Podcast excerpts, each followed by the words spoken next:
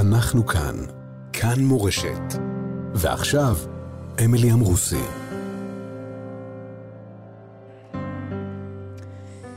שוב איתכם בצהרי היום, אנחנו כאן אה, לשעה של אה, רוח קרב, אה, קצת אמונה, קצת משמעות, הרבה כאב. איתנו האורח שלנו היום, הרב דורון פרץ, שלום לך. שלום, שלום, אמילי. לפני שנציג את ההקשר הכואב והרחב שלך למלחמה, נגיד תודה למי שעורך אותנו, איתי סופרין עורך, הטכנאי הוא משה מושקוביץ, על הדיגיטל עופר לרר. אנחנו מצולמים גם בפייסבוק של כאן מורשת. הרב דורון פרץ, אתה אב לארבעה ילדים.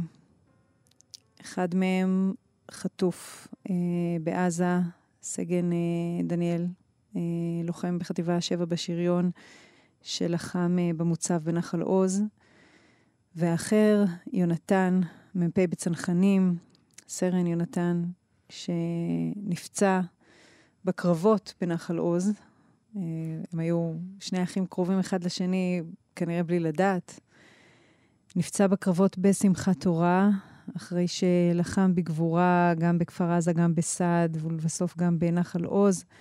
הוא נפצע, אושפז, שבוע וחצי אחרי שאושפז, קם ממיטת uh, בית החולים אל החתונה שלו, התחתן, כולנו זוכרים את התמונה. שבוע וחצי אחר כך חזר לצבא, uh, והוא נמצא כעת uh, בתפקיד שלו בצנחנים. Uh, יש לך גם שתי בנות, שהשם ישמור אותן. וחוץ מזה, אתה גם משמש כיושב ראש תנועת המזרחי העולמית, מארח כאן מדי יום קבוצות של עשרות משלחות אה, של רבנים ונציגי קהילות שמגיעים לישראל. אני אתחיל בשאלה הכי רחוקה מהנקודה של כאן ועכשיו. עלית מדרום אפריקה לפני תשע שנים, אתה ומשפחתך, בעיצומה של מלחמת צוק איתן. יש איזו מחשבה, סליחה על הכפירה, לו הייתם נשארים שם, בדרום אפריקה, הייתם מוגנים יותר? תמיד יש מחשבות. כולנו יש אלפי מחשבות כל יום. השאלה אם המחשבה הזאת היא אף פעם ירדה לתודעה כאיזשהו משהו שאני מתמודד איתו, השאלה היא לא. קודם כל לא עוזר לחשוב מה אם. אנחנו חיים בהווה לקראת העתיד, אבל גם בלי זה, אדם מחליט החלטות שהוא מרגיש שבאותם רגעים היה הדבר הנכון לעשות. מה הדבר הכי נכון ליהודי שחי בדרום אפריקה, לרב קהילה ומנהיג קהילה, שאגב בא מבית מאוד מאוד ציוני, אני אספר לך. הרבה אנשים שומעים את המבטא שלי, אומרים, זה, זה פרץ? זה לא נשמע פרץ. כן? אבא שלי אה, נולד במורוקו, עלה מקזבלנקי מהמשפחה שלו לארץ עם שנות החמישים, היו במעברות וכל זה. הגיע איכשהו, התגלגל לביקור בדרום אפריקה, ונפגשה עם האימא שלי, והיא ממשפחה ליטאית מקובנה.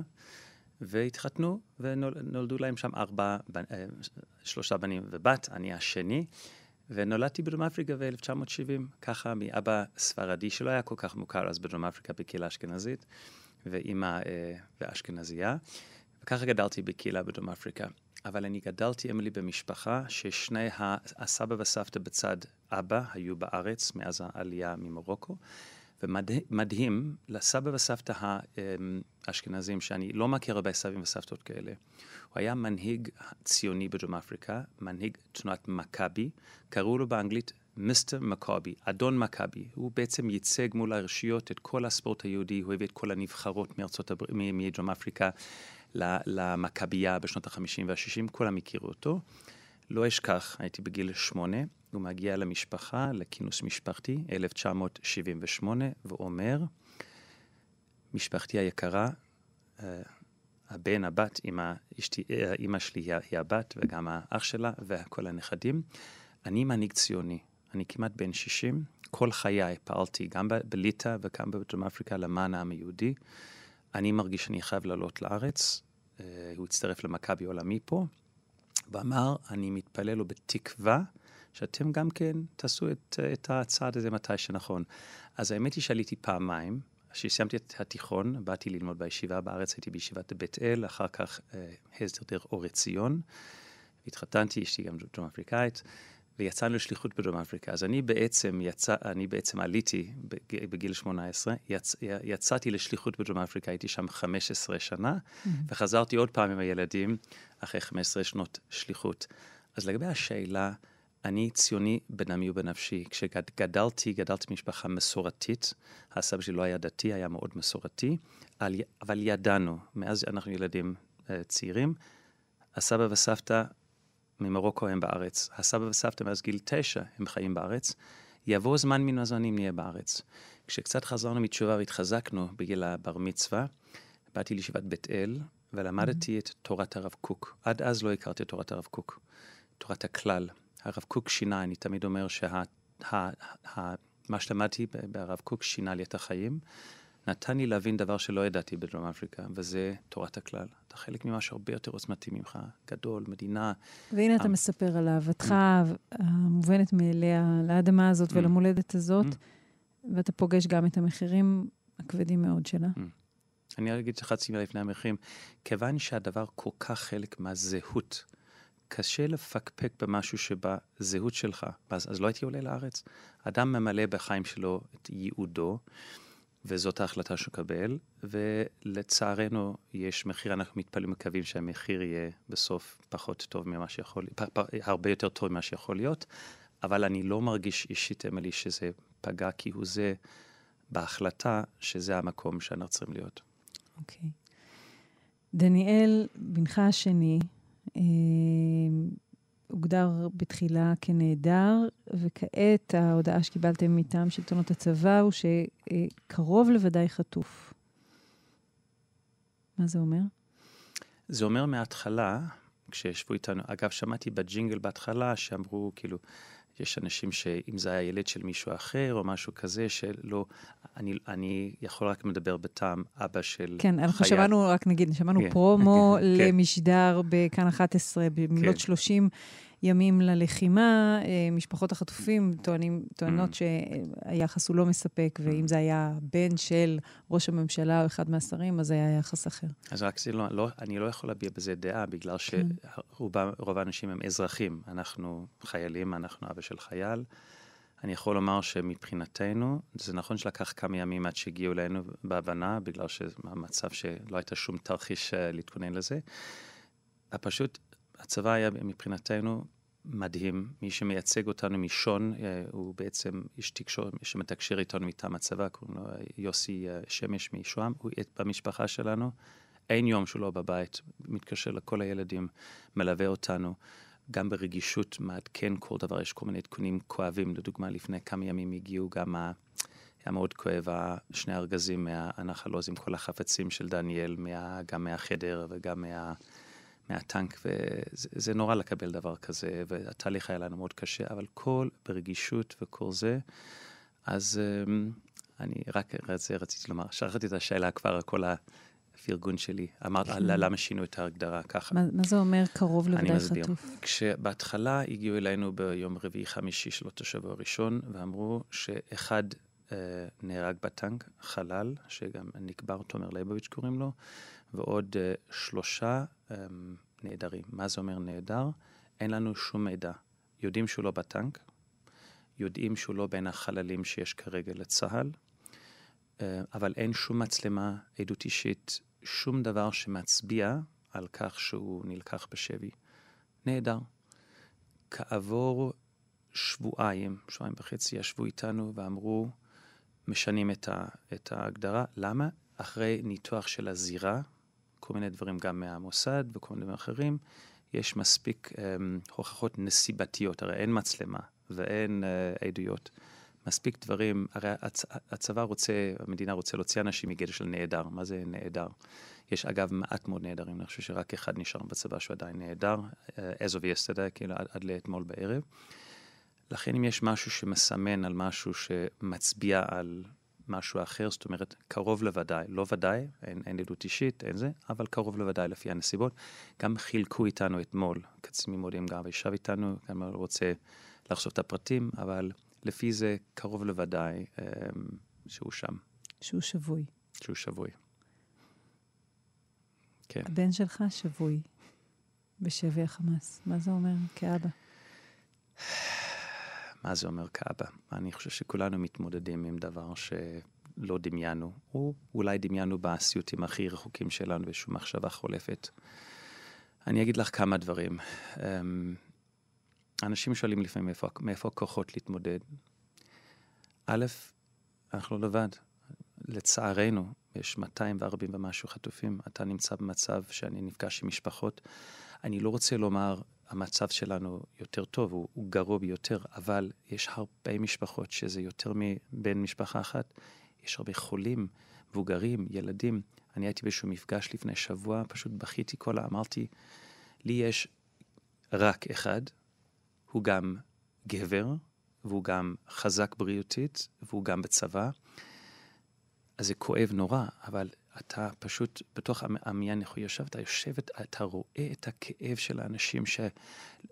לא, אי אפשר להשוות בין כאב לכאב, אבל אמפירית אי אפשר לתאר. אני לא יכול לדמיין לעצמי, חברי הרב שמואל סלוטקי היה פה, איבד שני בנים, אני לא יכול לדמיין לעצמי דבר כזה, אני לא יכול לדמיין לעצמי שמישהי ישבה שם ואמרה במעגל עם שר הביטחון, אבא שלי בן 80 נהרג, כאילו עצרו אותו, אימא שלי בת כמעט 80 בשבי, ואח שלי בן 47 נעדר. היא אומרת לי, מה זה הדבר הזה? נהדר. מה, הוא התעלם? שלושה שבועות, לא יודעים איפה הבן אדם? היא אמרה, אני בכל ההגדרות. אז קודם כל, אתה יושב בתוך אומה שאיבדה 1,400 אנשים, שכל, שכול בכל מקום, הרבה פצועים והרבה נעדרים והרבה uh, שבויים, אז את, אתה חלק ממשהו עצמו עוצמתי. אתה על הכרית שלך בלילה. נמצא שם לבד, או עם זוגתך. כן, אז אתה לא... אה, אה, ברגעים, ברגעים שבהם אתה רוצה לגעת בבן שלך, העובדה שיש עוד 240 אנשים שגורלם קשה יותר או קשה פחות, לא, לא באמת משנה את התמונה שלך כאבא. מה המחשבות שעוברות? קודם כל, תרשי לי לחלוק עלייך. הדבר היחיד שאנחנו באמת שולטים בהם, זה מה אנחנו בוחרים לחשוב ולהתנהל. איך אדם חושב לחשוב, זו בחירה. אני תמיד מקבל הרבה הרבה כוחות מוויקטור פרנקל, שאמר שאדם מחפש משמעות, שהוא אמר, אף אחד לא יגיד לי שאין בחירה חופשית. אני ראיתי אנשים שמחלקים את הפיסה האחרונה של הלחם שלהם, ואנשים שגנבו את הפיסה האחרונה של האחרים. אני ראיתי אנשים, הוא כתב את זה באנגלית, ראיתי, אמר באנגלית, אני ראיתי את ה-animal וה-angel, ראיתי את המלאך של האדם ואת הבהמיות. והאדם בוחר מה להיות. אז אני אומר, אני כן אומר לך, הכאב הזה נמצא, זה נורא, זה ככל שחושבים על זה, אם אני חושב לעצמי שיש לי בן שבוי בחמאס, ומה מה עושים לו, וכל זה, זה כבד מלנ, מלנשוא. אז אני לא מתחמק מזה, אנחנו מדברים על זה, אבל אני בוחר לחשוב שהוא בריא, הוא בין הרבה אנשים שנמצאים שם, שהחמאס צריך אותו חי, מתפללים ומקווים שהוא באמת חי. אנחנו לא יודעים, לא יודעים שהוא לא חי, אבל מתפללים ומקווים שהוא חי. ומתפללים ומקווים, הרי גלעד שליט יצא אחרי חמש שנים, מתפללים ומקווים שהוא נכס לחמאס. הם צריכים אותם חיים, אפילו בהמות יש להם אה, יצר של הישרדות. וצריך לבחור לא להיות לא מציאותי, הרב זקס, אה, מורי ורבי, הרב יונתן זקס, אף פעם הוא אמר, התורה זה לא אופטימיות. אופטימיות אומר כאילו משהו הזוי כזה. נבחר במשהו שהוא קצת לא מנותק מהמציאות. אנחנו מלאי תקווה, בגלל שהחיים שלנו, של העם היהודי, מראים שאף על פי, פי כן למרות הכל, יש תקווה. ממשיכים. אז אני אומר, אני בוחר להחליט הזכרת את גלעד שליט תמורת אה, שחרורו. Mm. לאחר חמש שנים וחצי בשבי חמאס, אה, שילמה ישראל אה, בלמעלה מאלף מחבלים. גם היום מונחת קריאה כזאת על השולחן. תעשו הכל כדי להשיב את הבנים. את הבעיות של העתיד אנחנו נפתור בעתיד. הבעיה של ההווה היא אותם ישראלים, נשים, גברים, ילדים וקשישים שמוחזקים בשבי בידי החיות האכזריות ביותר. אנחנו רוצים אותם בחזרה בבית, יעלה כמה שיעלה. מה דעתי בעניין? Um, אני רק שבוע במשפחות של השבויים. אני ראיתי במפגש הראשון עם שר הביטחון שהיה לפני שבוע, תשעה ימים, אנשים שמתמודדים עם זה כבר מהרגע הראשון, והם חושבים על זה, הם במטה. אני שלושה שבועות הייתי אבא של בן פצוע, בן שהתחתן, האוטו אחד, mm-hmm. ובן נעדר. רק לפני שבוע בעצם נפל האסימון וואלה, אנחנו הורים של ילד שבוי, מה זה אומר? צריך להתנהל ככה. ולכן אני שבוע בזה ולא, אמ, ולא חודש. אני כן יכול לומר ששמעתי בצורה הכי כואבת וברורה שמהמשפחות שלא מעניין שום דבר, המשימה הראשונה של כל מדינה זה להגן על האזרחים. ופה חטאו בזה, וצריך לתקן את זה. זה נכון, אבל אני אישית לא יכול להתעלם מזה שיש גם 300 אלף חיילים שנמצאים שם, יש גם uh, um, תשתיות רוע שצריך למגר אותם. דבר אחד למדתי בחיים שאני מאוד מאמין בו, זה גם וגם וגם. החיים הם אף פעם לא חד-ממדיים. אי אפשר לבודד ולומר אך ורק זה. מה, בכל מכיר, לא, לא משנה כמה חיילים יהרגו, מי שיגיד, גם אם יהרגו כל החיילים בשביל... צריך פה, אני חושב, אני לא מקנא במי שמקבל החלטה. אם את שואלת אותי בתור אבא, בתור אבא הייתי רוצה שיהפכו את כל העולם רק בשביל להציל את הילד שלי. אבל אני לא רק אבא, אני גם בן לעם היהודי. אני גם בן לעם ש-300 אלף חיילים נאבקים. האם אני רוצה לבחור את זה על זה? לא, אני רוצה בעזרת השם, גם וגם וגם, שישמרו, שיעשו כל דבר בשביל להביא את הילדים שלנו הביתה. יעשו כל דבר כל להגן. כל דבר כולל שחרור מחבלי חמאס כלואים? זו שאלה מעניינת. בואו נאמר ככה. אמ, אם, אם אתה, זו גם שאלה הלכתית מעניינת. בתור אבא כן, בתור אבא כן. אם אני עכשיו צריך, אני שוב אומר, אני לא מקבל החלטה. אז אני לא, אני לא יכול לשים את עצמי במקבל ההחלטה. על פניו, אם אפשר לשחרר 240 אנשים שלכאורה ודאי ימותו, לעומת, ולשחרר אנשים ששמא, אולי יעשו משהו, אם יש שמא מול ודאי, הייתי אומר, יש טענה חזקה לומר כן. אני רק מקווה, מתפלל, שאם יהיה דבר כזה על השולחן, צה"ל, יד, צה"ל ידע והמדינה תדע גם לגמור חשבון עם כל אחד ואחד מאלה. אבל אני אומר לך, מה שאני אומר לך, אמילי, זה לא מתוך, אני שבוע בעניין, אני, אין לי דעה ברורה בעניין. בתור אבא אני אומר לעשות הכל. בתור בן למשפחה, העם היהודי, וגם בתור אדם שחלק מהמנהיגות של העולם היהודי בכלל, צריך פה לשקול את הדברים, וצריך uh, באמת לראות, אבל uh, זה... זו החלטה מאוד קשה, בתור אבא ודאי. ודרישה לכניסה קרקעית מסיבית יותר, אה, חילוץ אה, פיזי ממשי? מה שהשר הביטחון הסביר לנו, הוא אמר לנו שכל המשפחות באמת דיברו על כך שהאם זה יסכן, הרי צריך כל דבר להציל את הילדים, והכניסה הקרקעית מסכנת, ולמה לדבר על לעשות שום דבר חוץ מלהציל את, היל... את, את בני המשפחה. שר הביטחון אמר, ואני קיבלתי את זה, הוא אמר, אני אומר לכם, עסקה של החלפה על השולחן, הוא לא מכיר דבר כזה, זה לפני שבוע, אבל הוא אמר, אם יש סיכוי להחזיר את הילדים ואת בני המשפחה שלכם, זה אך ורק דרך כניסה קרקעית. צריך הרבה לחץ, להפעיל המון המון לחצים. אז אני חושב, כך נראה לי על פי היגיון, על מי אני על פי היגיון, שהצעד הזה של כניסה מסיבית זה הדבר היחיד שיכול להחזיר את הילדים, שיהיה מספיק לחץ על חמאס, גם להכניע אותם וגם להביא את הביטחון. אז אני חושב שהצעד הזה הוא נכון, לא כל הדברים צריך לשקול על מקבלי ההחלטות, לסמוך עליהם שהם ידעו אה, את המינונים הנכונים של כל דבר. נחזור לשמחת תורה בבוקר. שני הילדים שלך אה, לוחמים בעצם באותה זירה בנחל עוז, בלי שהם יודעים אחד על השני. יונתן אה, נפצע ו- ומפונה, אה, גורלו של דניאל אה, לא ברור. אה, מה עובר עליך ברגעים האלה? איפה אתה נמצא בשמחת תורה בבוקר? אנחנו בבית, בחדר, במיגון, בממ"ד. אה, הרבה, ביד בנימין חטפנו כבר משש אה, וחצי. בשמונה בבוקר הבן שלי, אה, יונתן עם ארוסתו, שאגב מקיבוץ סעד והייתה איתנו, הם היו אמורים לגור בקיבוץ סעד, אולי נחזור לזה. בזמן שהמשפחה שלה נמצאת... המשפחה, ההורים שלה... לכודים בתוך הקיבוץ המותקף, כן. בהחלט, וכן. אז מה שקורה, אה, הוא אמר, אבא, אני בקבוצה עם 120 מ"פים, הרי אנחנו שומרי שבת, הוא לא בודק את הפלאפון, זה, אה, זה דלוק, אבל לא, משהו פה קורה. אני אף פעם לא היה לי כל כך הרבה הודעות, אני חייב לבדוק, אני בודק את 120 מ"פים מקורס מ"פים שלו.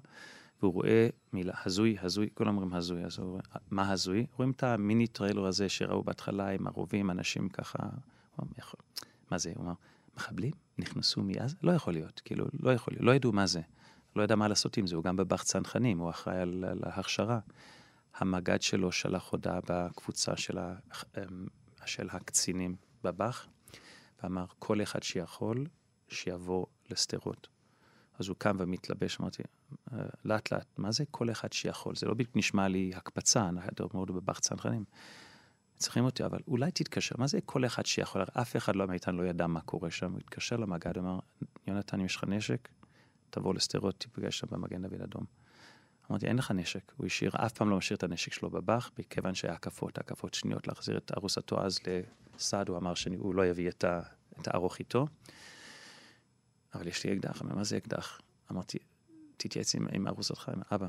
אמר לי, אם אני, יש לי נשק, אני נוסע. הוא לקח גם את האקדח של הבן השני של דניאל שהיה בכספת, והוא טס משם.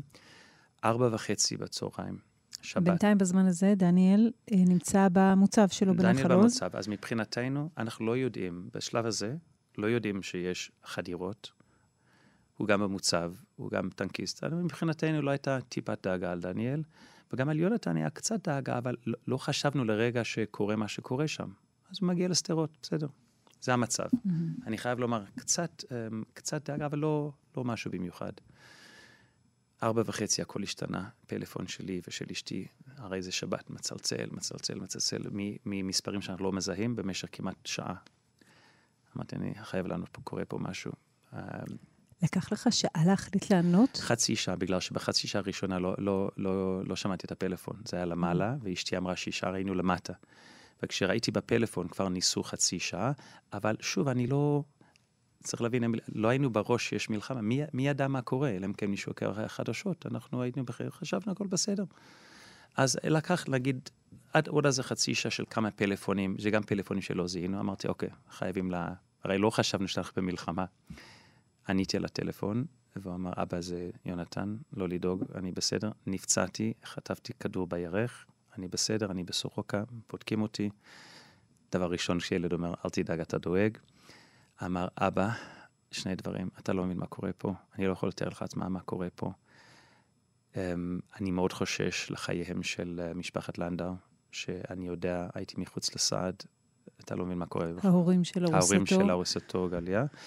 וגם הוא אמר שהדבר שהוא אמר שהשדכן שלהם, קוראים לה נריה לנדאו, הוא סמג"ד גם בצנחנים, הוא הכיר את יונתן כשיונתן היה מ"מ או מ"פ, היא הפגישה אותו עם, עם, עם אחותו הצעירה, והם מאורסים עכשיו. הוא אמר, אני יודע שהוא היה ב-890, היה באחד המסוקים שהורידו, ככה היה מידע שהורידו מסוק. אני יודע שהוא היה באחד מהם, אני חושש לחייו. אז אני קיבלתי הודעה שאבא, אני חושש לך גם של הגיסתו, הגיסו שעוד מעט יהיה גיסו, וגם ההורים של, של גליה, וגם, אמר אבא, נלחמתי בקיבוץ, אה, במוצב נחל עוז, וראיתי שהטנק של דניאל לא נמצא, הוא ידע איפה שזה חנה, זה לא היה. אגב, קצת התעודדנו מזה, שאם הוא בטנק זה בסדר, אבל באותו רגע... הוא אומר לך שהטנק לא נמצא במקום? מה הוא אומר? הוא אומר שהוא נכנס, הרי הוא... איך שהוא הגיע לנחל עוז, הוא היה הכוח הראשון שהגיע למוצב נחל עוז להילחם. כן. שם הבן שלי עם הצוות שלו היה בשבת. אז הוא שם לב כשהוא נכנס לתוך, ה, למבצע שלהם בתוך נחל עוז, שכמה טנקים לא היו. הוא ידע בדיוק איפה שהטנק של דניאל, איפה חונים אותו קצת מחוץ לבסיס, כן. ואמר, שמתי לב שהטנק של דניאל לא נמצא שם. דווקא מזה התעודדנו קצת שהוא בתוך הטנק, הוא אמר, אבא, אתה לא מבין מה עשו שם בנחל עוז. אגב, הם הצליחו um, להציל 20-25 תצפיתניות שהסתתרו שם, הרבה נהרגו. הם הגיעו לשם רק בשעה אחת, הם כבר היה להם שליטה של חמאס על האזור מתשע, תשע וחצי. אז הם הסתובבו שם חופשי. חמאס הם הכוח הצה"לי הראשון שנכנס אחרי זה לבסיס, נכנסו עם ימ"מניקים וכמה קצינים מצנחנים. והוא אמר, אבא, אתה לא מבין מה עשו שם בבסיס, שרפו, הרגו. אז, אז אתה נרגע לרגע, אתה אומר, יונתן הבכור מדווח שהטנק של דניאל, בננו השני, לא במקום, הם כנראה בלחימה, אבל בתוך הטנק. נכון, בדיוק. וזו הייתה התחושה של מוגנות. התחושה של שבע ארבע וחצי שדניאל מוגן, יונתן נפצע, ונשמע שהוא בסדר, הוא מדבר בסדר. ומתי אתה מבין שגורלו של דניאל יותר חמור מאשר יושב בטנק ונלחם? באותו ערב, שאנחנו משתדלים, כולנו והחברים מנסים להתקשר אליו. מה, 12 שעות לא עונה לטלפון?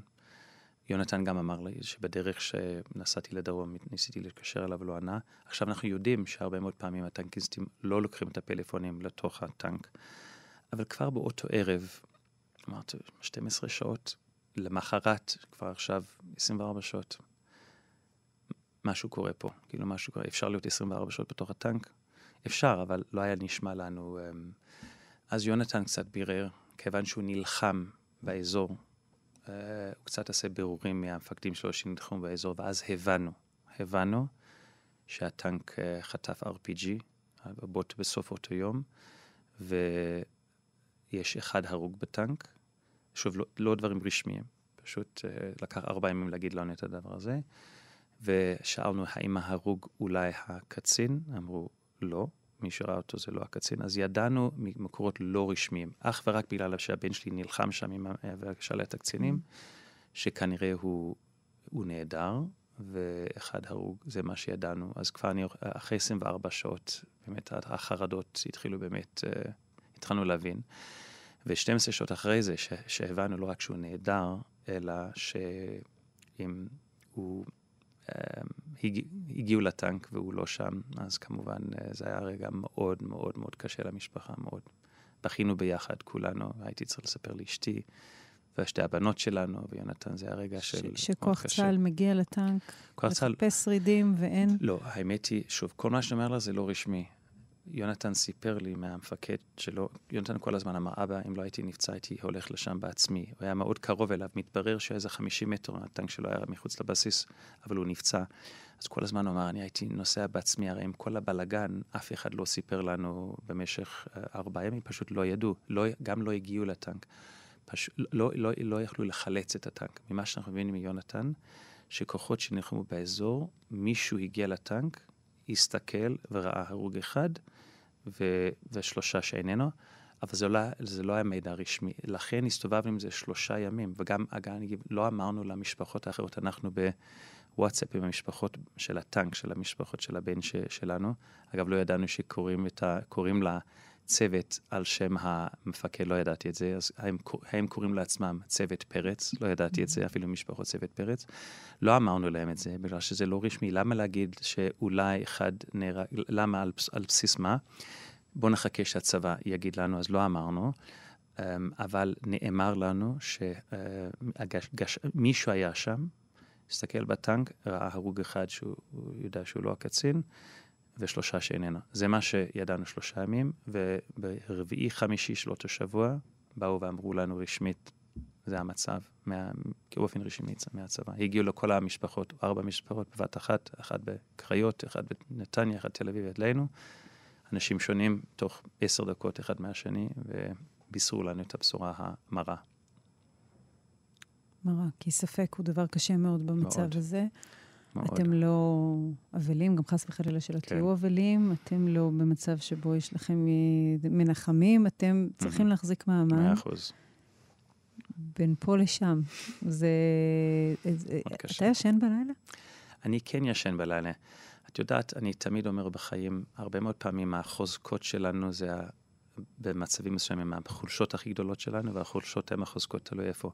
יש לי חולשה שעכשיו היא חוזקה. אני נרדם בכל מקום, לא משנה איפה, לא משנה איפה. אני עובד קשה ואני נרדם. אז ברוך השם, אני מצליח להירדם ולישון. עכשיו זה קצת uh, יתרון. אני אומר לך, אני מצליח לישון בלילה. Um, וגם אשתי מצליחה לישון בלילה, היא הגיבורה פה, אני לא יכול להתחיל לחשוב על אימא. אני פה המנהיג ציבור והסופר ציוני וגבר עם הילדים שלו ואני אבא ולא אימא. אני רואה את הרגעים הקשים, ואני לא יכול, גם לי יש רגעים מאוד מאוד קשים, אבל שם יותר. מה ההבדל שאתה מוצא בין להיות אבא ללהיות אימא? אני לא ילדתי הזה? את הילדים שלי. אני לא, אומרים בעברית? To give birth. ילדתי זו המילה? Mm-hmm. לא יצאו מהרחם שלי. אני חושב שהיה קשר תשעה חודשים עם אימא. זה משהו אחר. אני רואה גם את היחס. לדוגמה, אני, אני במשך השבוע עם הבנים שלי, פעם, פעם בשבוע, מה שלומכם? קצת אה, מדברים לפני שבת, נותן להם ברכה. אני מאוד מקורב לשניהם מאוד. משחקים הרבה ספורט ביחד, אבל אני מרגיש איזשהו מרחק כזה קצת. אנחנו גברים. לאימא זה שונה. עם האש, אני, אני, אני רואה שזה שונה, זה קשר יותר עמוק, יותר רגשי. אני מאוד קשור לשניהם באופן רגשי, אבל אני רואה שהיא כל הזמן בקשר איתם. מה הם לובשים, מה הם, אני לא חושב מה הם לובשים. כן, הם בסדר. ורעייתך ישנה בלילה? היא ישנה בלילה. היא ישנה יותר קשה, אבל uh, אתמול היא אמרה שהיה לה קשה.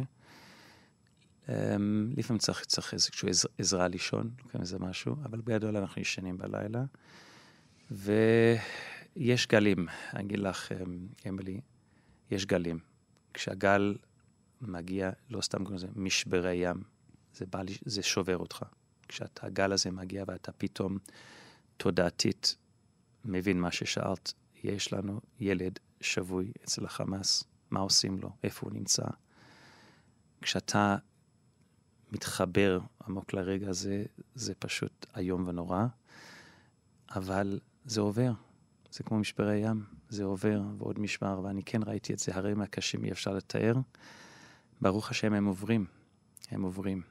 ואז אתה מנסה רוב היום להיות בין המשברים האלה, אבל ברוך השם, בסך הכל אנחנו מצליחים uh, לחיות עם, ה, עם האי-ודאות ועם המשברי ים האלו. כן, השיר שבחרת מתאים, uh, מתאים למילים האלה, ערים ראשי, שי גבסו.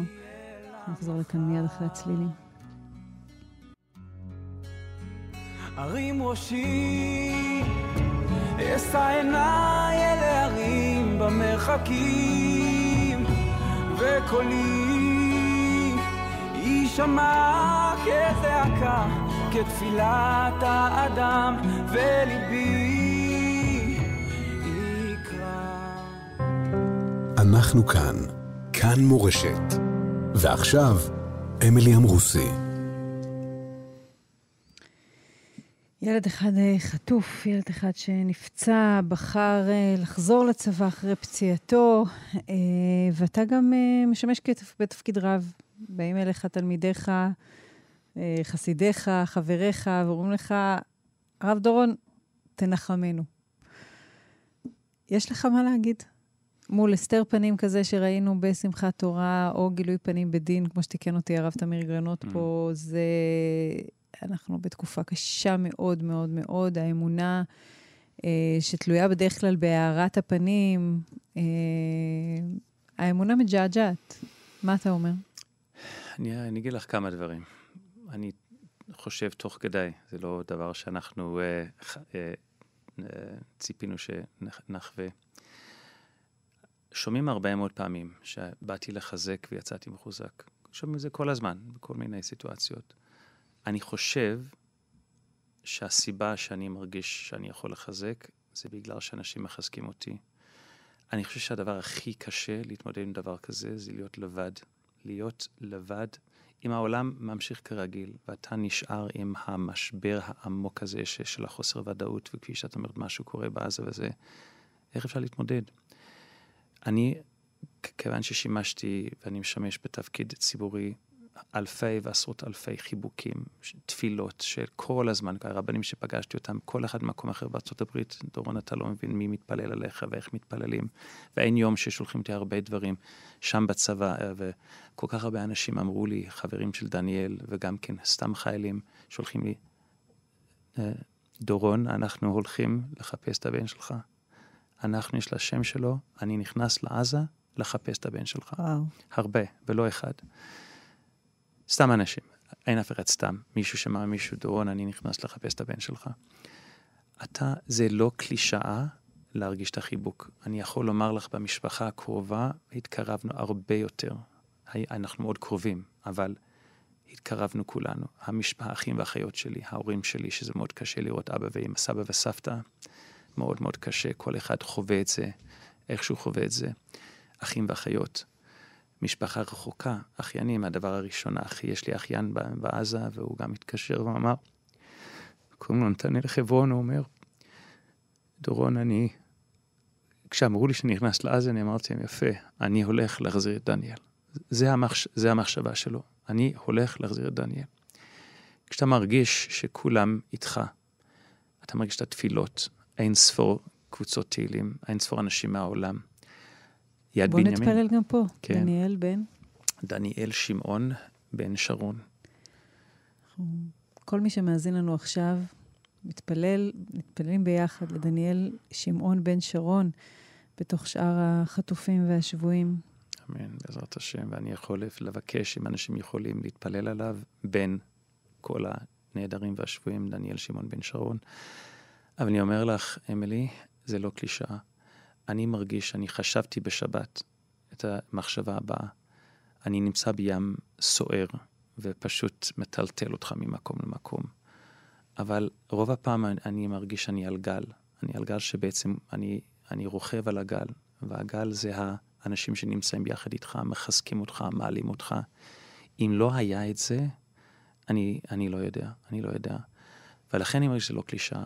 אנשים מחזקים אותך, אוהבים אותך, מחבקים אותך, מתפללים איתך. אנשים שעשו את החתונה, נדבר על זה עוד מעט, אנשים יוצאים מיד בנימין, אנשים ואנשים הידידות שלי, החברות של אשתי, אנשים לא יכולים לעשות מספיק עבורנו. בוא נדבר באמת על החתונה, זה אירוע שאתם מחליטים לקיים אותו כשדניאל עדיין בגדר נהדר. יונתן אה, חבוש אה, יוצא מבית החולים ומחליט שאת החתונה הוא מקיים. למה לא כן. לא לדחות אותה? אוקיי, אז זה לא החלטה שקיבלנו ככה.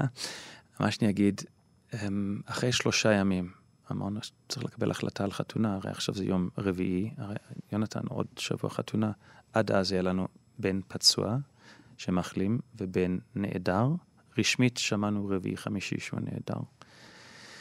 האדם שמלווה אותנו, אה, שאלנו הרבה שאלות. שהוא קוראים לו יוסי שמש, הוא מדהים, והוא גם עבד בשון, בשבויים ונעדרים, ולכן הוא מאוד מכיר את הסוגיות, והבנו ממנו שלצאת מההגדרה של נעדר בנסיבות לא ייקח יום-יומיים. מה היה החשש הגדול שלנו?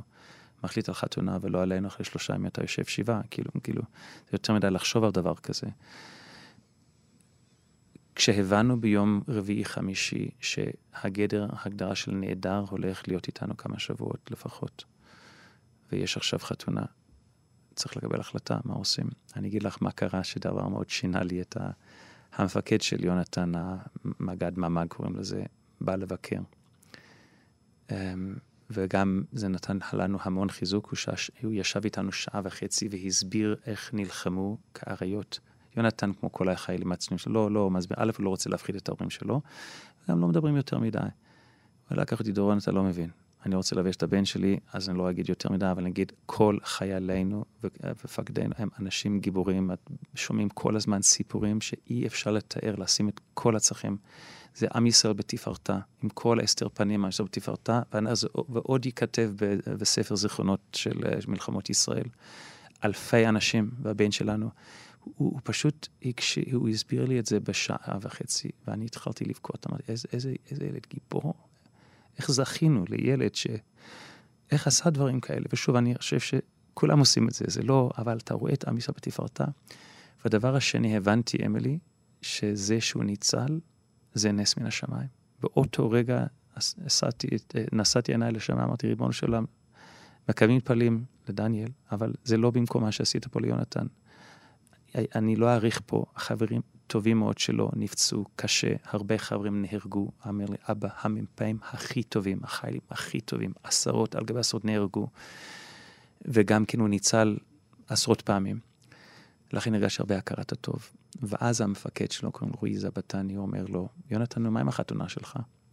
אה, מתלבטים. אז ככה הוא אמר ככה, יונתן, תתחתן היום בערב על המדים שלך, עם ישראל צריך שמחות. אדם בשורתי.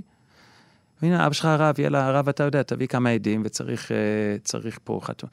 אני הרגשתי שזה משהו כאילו um, טבעי, יש פה משהו הכי כן וטבעי. אם יש פה, למה לדחות עכשיו?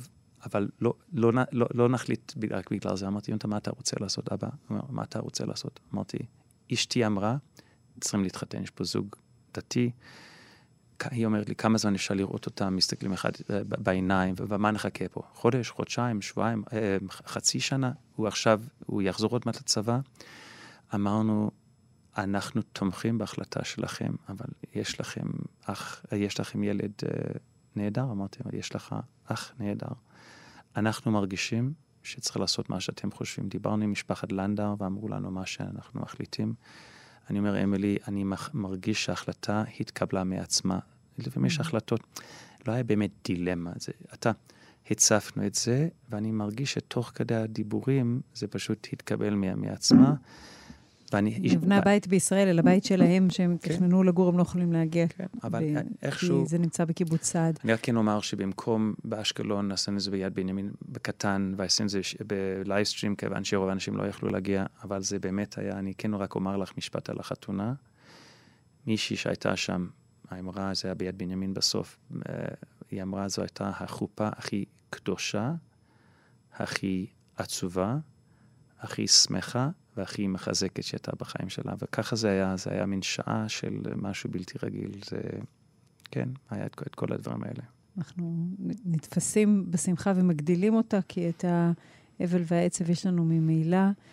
Uh, ספר לי על מה קורה בעולם עכשיו. אתה בקשר עם יהודים מכל העולם בתור יושב ראש תנועת המזרחי העולמית, שמתעסקת בזהות יהודית וזהות ציונית בעולם היהודי. כן. מה מספרים לך על מה שקורה בעולם? אני אגיד לך, אמילי, בחיים שלי לא ראיתי דבר כזה, שבן רגע הקדוש ברוך הוא מסיבותיו הפך את העם הזה לעם אחד. לא משנה מה אנחנו חושבים, לא משנה מה איזה חיץ יש בין קהילות כאלה בתפוצות ובארץ ובתוך הארץ, אמר, משום מה, בן רגע אתם עם אחד. אני רואה אנשים שהיו בין הכי uh, מוחים נגד, לא רק מה שקורה בה, אפילו ברני סונדרס, ברני סונדרס שכל כך היה נגד כל דבר, מתחיל קצת uh, לומר דברים שלא היה אומר ב, ב, בחייו. משהו השתנה.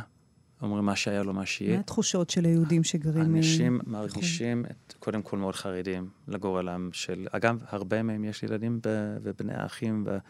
היום דיברתי, הק, אמ, אמ, הקלטתי, כל הזמן אני מקליט הודעות או מצלם. היום בערב, לפני כמה שעות, הייתה אמ, כינוס של הרבה מאוד הורים שיש להם בסידני, אוסטרליה, עשרות על גבי עשרות שיש להם ילדים, חיילים בודדים, mm-hmm. כולל חברים מאוד טובים שלנו.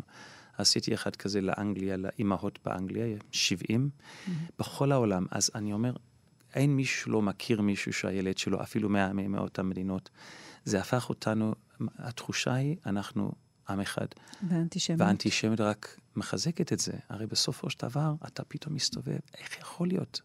מה, רק אם, הם, הם, גם, כש, גם כשיהודים מתים, מפקפקים ב, ביכולת שלנו האבסולוטית להגן על עצמנו, וכל הזמן מידתיות וכל מיני דברים שצריכים כל הזמן להתנצל, שאנחנו באמת רוצים, אה, אה, אנחנו רוצים להציל אה, את, את, את חטופינו ולהגן על המדינה.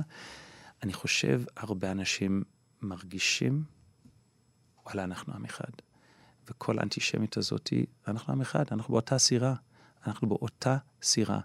תנסה להתרחק מהיהדות שלך, מהציונות, ובסוף העולם מחזיר אותך ואומר, הקהילה היהודית בחוץ לארץ, מבחינתנו זה מיני ישראל. זה, זה אותו דבר, זה קהילה יהודית. הגורל של העם היהודי, הקהילה בחוץ לארץ, זה כמו ארץ ישראל.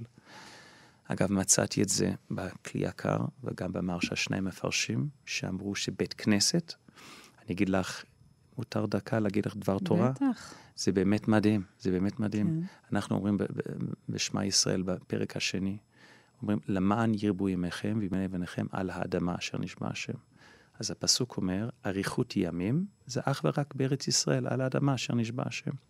שואל רבי יוחנן בגמרא במסכת אמ, מסכת ברכות, דף ח', איכא סבי בבבל?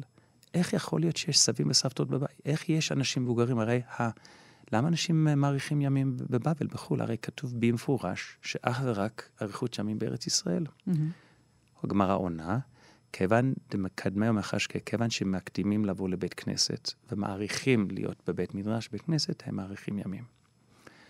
אומר המהרש"ל, לא ענית שום דבר. השאלה הייתה, יש אריכות ימים על פי התנ"ך רק בארץ ישראל. מה הגמרא עונה? למה מעריכים ימים בחוץ לארץ? בגלל שהולכים לבית כנסת ובית מדרש, אבל זה לא ארץ ישראל.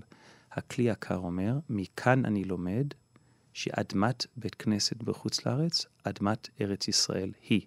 ולכן כתוב במסכת מגילה, עתידין בתי כנסיות ובתי מדרשות בחוץ לארץ לעקר לארץ ישראל. סימן שבית כנסת בחו"ל, קהילה יהודית בחו"ל, היא... זה כמו אקס-טריטוריה של השגרירות. בדיוק, וזה נקודה, וכך אני, בדיוק אני אומר, יפה, אני אומר שבית כנסת בחוץ לארץ, כפי שיש את העיקרון הבינלאומי הזה, כשאתה נכנס לשגרירות, אתה נכנס למקום מבחינה דיפלומטית בינלאומית. כן. אתה במקום האם. דורך נכנס, על אדמת אותה מדינה, דורך. אז כך בבית כנסת אתה דורך באדמת בארץ ישראל. כשאתה נכנס לבית כנסת, אז, אז זה, אני אומר, בית כנסת ובית מדרש בחוץ לארץ, זה שגרירות רוחנית של מדינת ישראל ולכן, אויבינו מבינים את זה, ואתה רוצה גם לפגוע במדינה היהודית, בחוץ לארץ אתה פוגע בקהילה היהודית, שמבחינה רוחנית הוא לא רק מקדש מעט, הוא גם מני מדינת ישראל וארץ ישראל. ולכן אני חושב רוחנית זה נכון, ולכן כל העולם בעצם מכריח את העם היהודי. אני חושב, יש לכם מחלוקות, הכל בסדר. אתם מבחינתנו עם אחד, וצריך לעמוד אנחנו ביחד. אנחנו שומעים קהילות יהודיות ממש מרגישות מאוימות, לא מדברים עברית ברחוב הישראלי, יהודים מסתירים את סממני היהדות שלהם. פחד אמיתי, אתה חושב שזה יניע תנועת עלייה לישראל, או שהמצב בדיוק להפך? פה בישראל הרי אנחנו סופרים את מתינו, אה, והמצב לא כל כך קל. אם אתה יכול להעריך, מה יקרה כאן יום אחרי המלחמה? תהיה יותר עלייה או פחות עלייה? קודם כל קשה לדעת, אנחנו לא יודעים מה יהיה. אני כן אומר לך שיש פה גאולת ישראל, ותמיד המטרה פה לכיוון עלייה.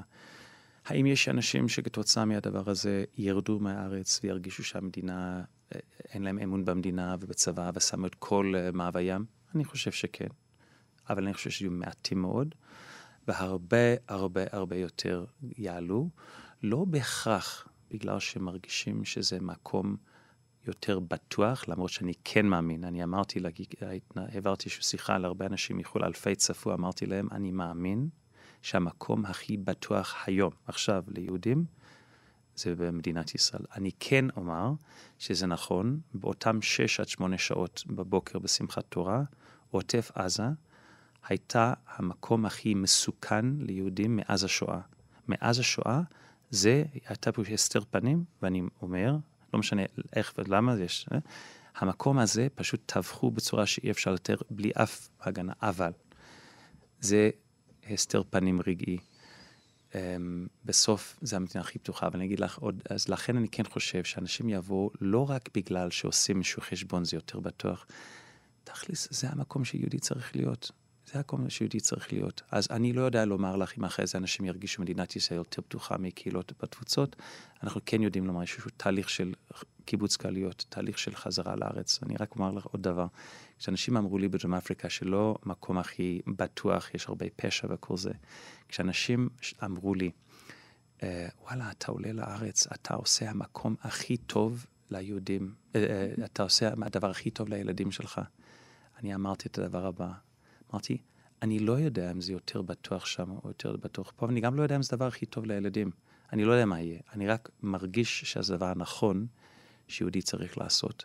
ואני כן חושב שמה שכן קורה פה בעולם, יש איזושהי הבנה יותר ויותר שבסופו של דבר מדינת ישראל זה העם היהודי, ואין מציאות כזאת לחיות בחוץ לארץ בלי מדינת ישראל. אז אני כן חושב שיתחילו, אה, אני כן חושב שזו המגמה. אה, הרב דורון פרץ, אתה בחרת עוד שיר, אנחנו נשמע קצת את הצלילים שלו על רקע הפרידה שלנו. אני אודה לך, אפשר עוד משפט אחד? כן. אפשר. אני רק רוצה לומר פסוק שמהדהד אצלי בראש כל הזמן, וזה פסוק מישעיהו. כן, כן. אני רק מסיים, זה 30 שניות. כתוב בישעיהו נ"ד, ברגע קטון עזבתיך, הקדוש ברוך הוא עזב אותך רגע, אבל ברחמים גדולים אקבצך. בשצף קצף הסתרתי פניי רגע ממך. היה שצף קצף והסתר פנים נורא, אבל זה רגע, רגע, אבל. ובחסד עולם ריחמתיך אמר גואלך השם, אני מתפלל, כשם שההסתר שה, פנים הרגעית הזאתי, השצף קצף, יהיה באמת רחמים גדולים, יהיה אה, חסד עולם כחלק מהגאולה, והיום המר הזה יהפוך לנו כמשפחה, לכל משפחות החטופים, ולימי שמחה, וגם יהיה מנוף לאיזושהי צמיחה בגאולה למדינת ישראל והעם היהודי בעזרת השם. אמן. אנחנו נתחיל לשמוע את הצלילים של השיר שבחרת על רקע מילות הפרידה שלי. אה, השיר הוא אחינו כל בית ישראל. המילים הם אה, אחינו כל בית ישראל הנתונים בצרה ובשבייה העומדים בין בים ובין ביבשה, המקום ירחם עליהם ויוציאם מצרה לרווחה ומאפלה לאורה ומשעבוד לגאולה. אמן ואמן בקרוב אה, גם לבנך דניאל שמעון, בן, בן שרון. שרון, וגם ללמעלה מ-240 מהישראלים והישראליות, החיילים והאזרחים ששובו הביתה במהרה. את המשדר הזה ערך איתי סופרין, הטכנאי משה מושקוביץ, על הדיגיטל עופר לרר. אחרינו תהיה כאן אה, דבורה גוטמן קיציס. מחר בשעה אחת בצהריים אני אהיה כאן שוב. אני אמילי אמרוסי, מאחלת לכם יום שקט ובשורות טובות. תודה רבה לך, הרב דורון פרץ. בשורות טובות לך ולמשפחתך. אמן. עם ישראל. אמן, אמן. אנחנו כאן. כאן מורשת.